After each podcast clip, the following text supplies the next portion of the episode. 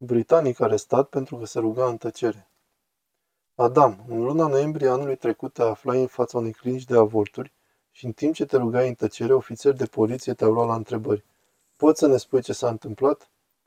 Am ajuns acolo și poate nu au trecut decât două sau trei minute când acești ofițeri de poliție comunitară, angajați de Consiliul Local să aibă grijă de liniștea publică în Bournemouth, s-au apropiat de mine și m-au întrebat ce fac acolo și după ce le-am zis că mă rog pentru fiul meu decedat Iacob, o, nu, vreau să corectez asta. Atunci când m-au întrebat ce fac, le-am spus că mă rog. Și după ce polițista m-a întrebat ce fel de rugăciune fac, am fost puțin contrariat. Iar atunci le-am spus că mă rog pentru fiul meu decedat. La acel moment, aceștia mi-au spus că încalc legea și mi-au solicitat să plec. Până la acel moment al discuției, ți-a fost dată vreo amendă sau altceva pentru a te face să pleci? Aceștia mi-au pus în vedere rugăciunea mea pentru fiul meu decedat, este o încălcare a legii PSPO și că acțiunea mea este un act de frondă împotriva avorturilor, deși nu mă manifestasem în niciun fel în acel sens. Dacă nu le-aș fi spus ce fac, aceștia nu ar fi știut pentru ce mă rugam, pentru că era o rugăciune în gând. Da, era o rugăciune în gând. Ar trebui să spun că mă rugam în fața clinicii de avorturi încă din anul 2019, ca parte a acțiunii 40 de zile pentru viață, iar autoritățile au fost informate despre activitățile noastre. Pentru că exista o zonă tampon, îmi propusesem să mă rog, fără a manifesta în vreun fel că aș dori să interferez cu cineva, nu aveam pancarte, stăteam cu spatele la clinică, exista și un pom între mine și clinică. Oricum, aceștia au venit și mi-au spus că am încălcat legea. Dar atunci când mi-au spus asta, nu mi-au prezentat nicio probă. Nu făceam nimic ca să supăr pe cineva. Eram acolo de numai două minute când au apărut, iar aceștia m-au declarat că am încălcat legea. Mi-au spus că dacă nu le voi urma instrucțiunile, mă fac pasibil de amendă. Adam, mă voi întoarce la tine într-un minut. Acum aș vrea să te întreb pe tine, Lois, pentru că poate sunt oameni care ne primesc și se întreabă ce fel de reguli sunt aceste PSPO, ce înseamnă aceste zone tampon, pentru că și în Statele Unite este pe calea să introduce aceste reguli pentru a restricționa protestele din vecinătatea clinicilor de avorturi. Poți să ne explici cum au avut acești polițiști puterea să vină și să zică, hei, nu poți să stai și nu poți să faci ceea ce faci? Cu siguranță. Atunci când ne uităm la ceea ce s-a întâmplat lui Eden, parcă am trăit o scenă din cartea lui Orwell din anul 1984. Ne aflăm în anul 2023 și, într-adevăr, poliția a venit să verifice gândurile lui Adam, ajungând să impună asta cu forță. Motivul pentru care aceștia au fost în stare să facă asta este acela că în cinci comunități din Marea Britanie s-a trecut la implementarea unor proiecte de legi, PSPO, care permit crearea unei zone tampon în jurul clinicilor medicale, care acoperă câteva străzi, un fel de cerc cu raza de 150 de metri. În aceste zone sunt interzise acele activități care sunt considerate de aprobare sau dezaprobare a avorturilor. Acestea au fost introduse pentru unele motive aparent bune.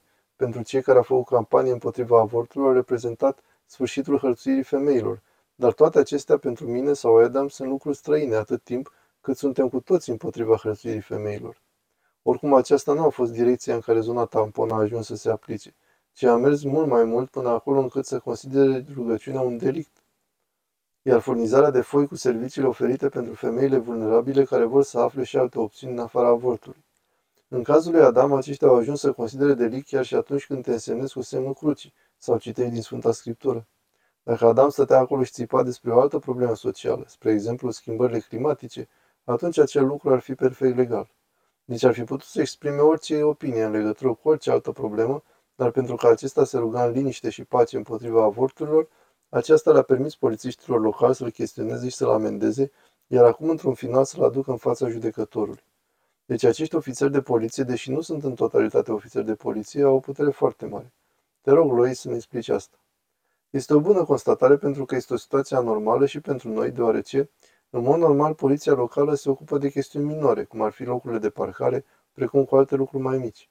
Este ceva ciudat cum autoritatea locală a implementat aceste reguli PSPO, care îi permite să facă atât pe polițistul cât și pe procurorul. Astfel, aceștia se fac pe ei înșiși atât executori cât și judecători ale PSPO.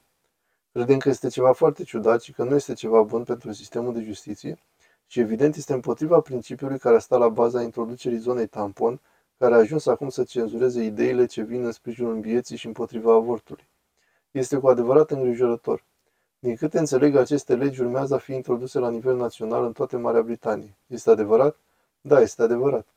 A început cu cinci consilii locale, pe când s-a întâmplat incidentul în care a fost implicat Adam, care a implementat aceste măsuri de cenzură. Iar în martie, guvernul a votat pentru a se introduce la nivelul întregii țări.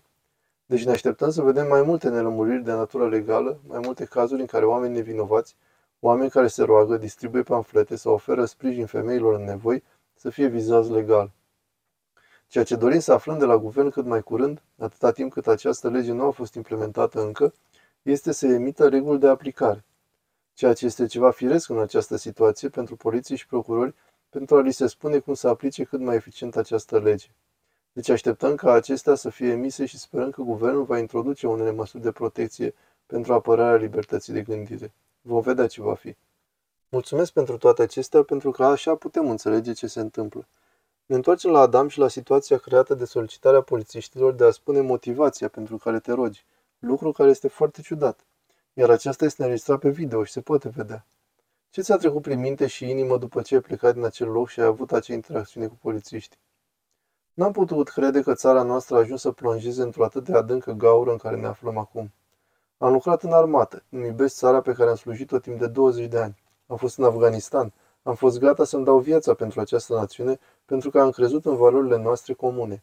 Am crezut în valoarea libertății religiei, libertății de expresie, libertății de adunare. Toate acestea sunt libertăți de preț pe care multe națiuni nu le au. Trebuie să arătăm ca un far al libertății ce se află situat pe vârful muntelui, deoarece fără lumea din vest, SUA, Marea Britanie și valorile creștine, libertatea va fi zdrobită. Afirmând că dacă cineva s-a gândit la ceva rău într-un loc nedorit și la un moment greșit este un delict criminal, este în mod sincer un delict împotriva nației noastre. Este un delict împotriva o mie de ani de istorie. Suntem o țară cu frica lui Dumnezeu. Chiar recent a avut loc în coronarea regiului Charles, cu care prilej a promis că va menține legile lui Dumnezeu. Cu toate acestea, Consiliul Local al orașului Bournemouth crede că are dreptul de a călca în picioare aceasta, utilizând această lege. Cred că au dreptul de a călca în picioare memoria prietenilor mei care au decedat pentru apărarea libertăților în această țară.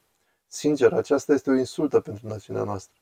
Din acest motiv am refuzat să plătesc amenda, iar acum sunt chemat în justiție. Haideți să vorbim despre asta. În mod firesc, ți s-a dat o amendă, iar din ceea ce am înțeles din acest caz, și te rog să mă corectez, cu asta ar fi trebuit să termine totul. Dar cum au decis că toată lumea a fost șocată de asta, să ajungi în curte și să fii acuzat de asta? Vorbește-ne despre asta, cum s-a ajuns aici? Iar tu, Lois, poți să intervii oricând, deoarece asta a fost lucru care a sensibilizat pe mulți. Da, și pe noi ne-a luat prin surprindere pentru că nu am fost informat în niciun fel de consiliu local. În ziua în care polițiștii mi-au spus că aș putea primi o amendă pentru asta, și am primit una prin decembrie, au mai emis una prin ianuarie din cauza unor probleme birocratice, iar apoi nu am mai auzit nimic.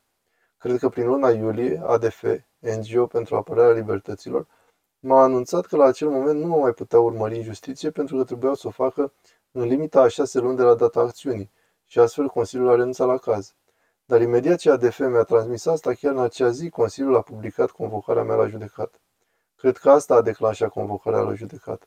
S-a dovedit că acele convocări au fost redactate în luna mai, două luni mai devreme, dar nu au fost publicate. Este o situație foarte bizară cu care avem de-a face. Nu am nicio idee de ce au ținut-o ascunsă două luni. Săptămâna trecută a trebuit să merg la curte și să pledez ca nevinovat. Aceste circunstanțe sunt foarte neobișnuite.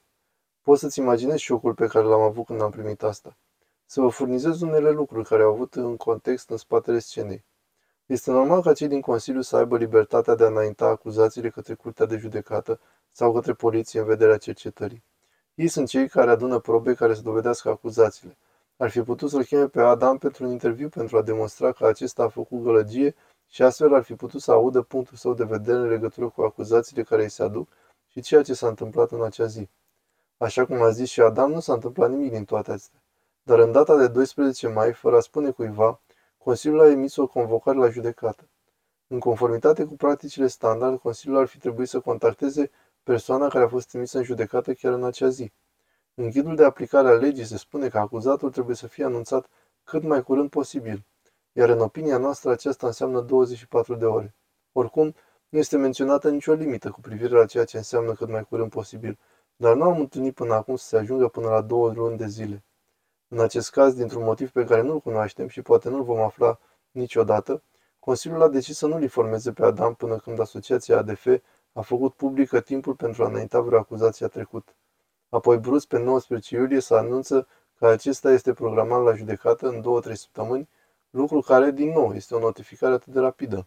Într-un caz ca acesta, mi se pare că modul în care au procedat este foarte ciudat, pe care nu l-aș așteptat având în vedere standardele de conduită. Haideți să clarificăm și următorul lucru. Convocarea la curte este legată de natura acuzațiilor, deoarece dacă Adam n-a plătit amenda, acesta ar fi motivul. Este neplata amenzii cauza acestor acuzații sau este actul de rugăciune pe care l-ai făcut în acea zi? Sau amândouă? Este de necrezut, dar motivația înscrisă pe foaia de constatare a fost aceea că amenda a fost dată pentru că mă rugam pentru fiul meu decedat. Iar faptul că nu am plătit amenda reprezintă motivul pentru care sunt judecat. Haideți să zicem că te vor găsi vinovat că nu ai plătit această amendă. Care este pedeapsa pe care o vei primi? Vei plăti o amendă mai mare? Cum se va termina asta? Ce se va întâmpla după asta? Cred că Lois poate răspunde mai bine la această întrebare. Ceea ce este aici în dispută este dacă va fi o altă amendă, pentru că va fi o povară financiară considerabilă. Oricum, așa cum Adam a menționat, nu este vorba despre amendă, ci despre libertate. Este vorba de libertatea de exprimare în această țară. Iar așa cum voi definiți America ca fiind pământ al libertății, ceea ce este grozav, așa și noi ținem așa la tradițiile noastre în Marea Britanie.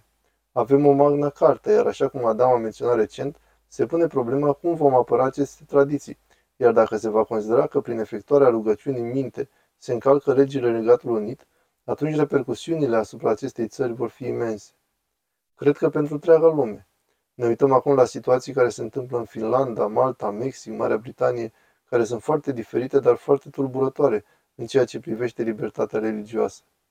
Există un șablon după care se întâmplă. Am văzut chiar un predicator pe stradă care a fost arestat în timp ce se afla în zona exterioară a unui eveniment LGTBQ din Pennsylvania, dar ale cărui acuzații au fost retrase recent și astfel nu ar fi trebuit arestat.